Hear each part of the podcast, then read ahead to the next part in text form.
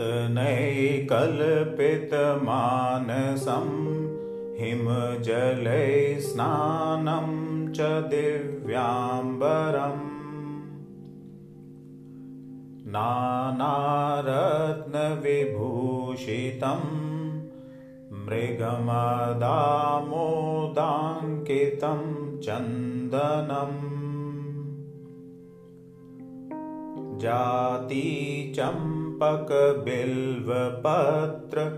रचितं पुष्पं च धूपं तथा।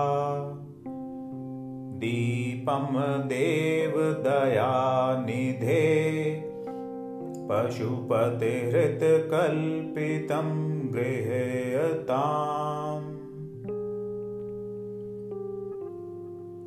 सौवर्णे नवरत्नखण्ड रचिते पात्रघृतं पायसम्। भक्ष्मं पञ्चविधं पयोदधि युतं रम्भाफलं पानकम् शाकानामयुतं जलं रुचिकरं कर्पूरखण्डोज्ज्वलम्।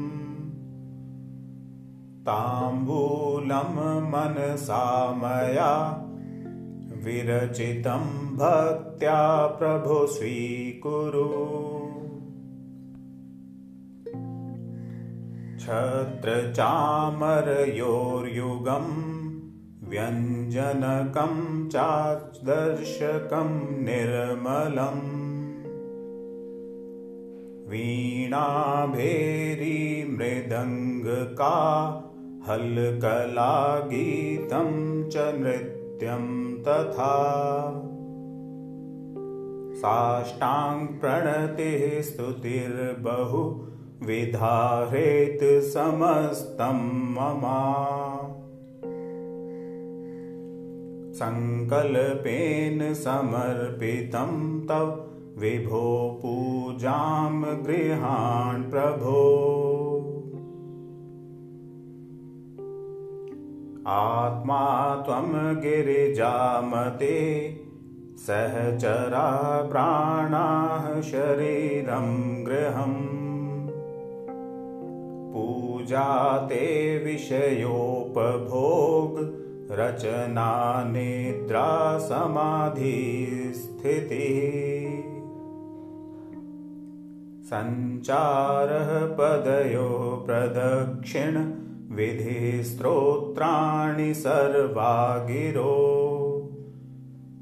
यद्यत् कर्म करोमि तत् अखिलं शम्भो तवाराधनम् करचरणकृतं वाक्कायजं कर्मजम् वा श्रवणनयनजं वा मानसं वापराधम्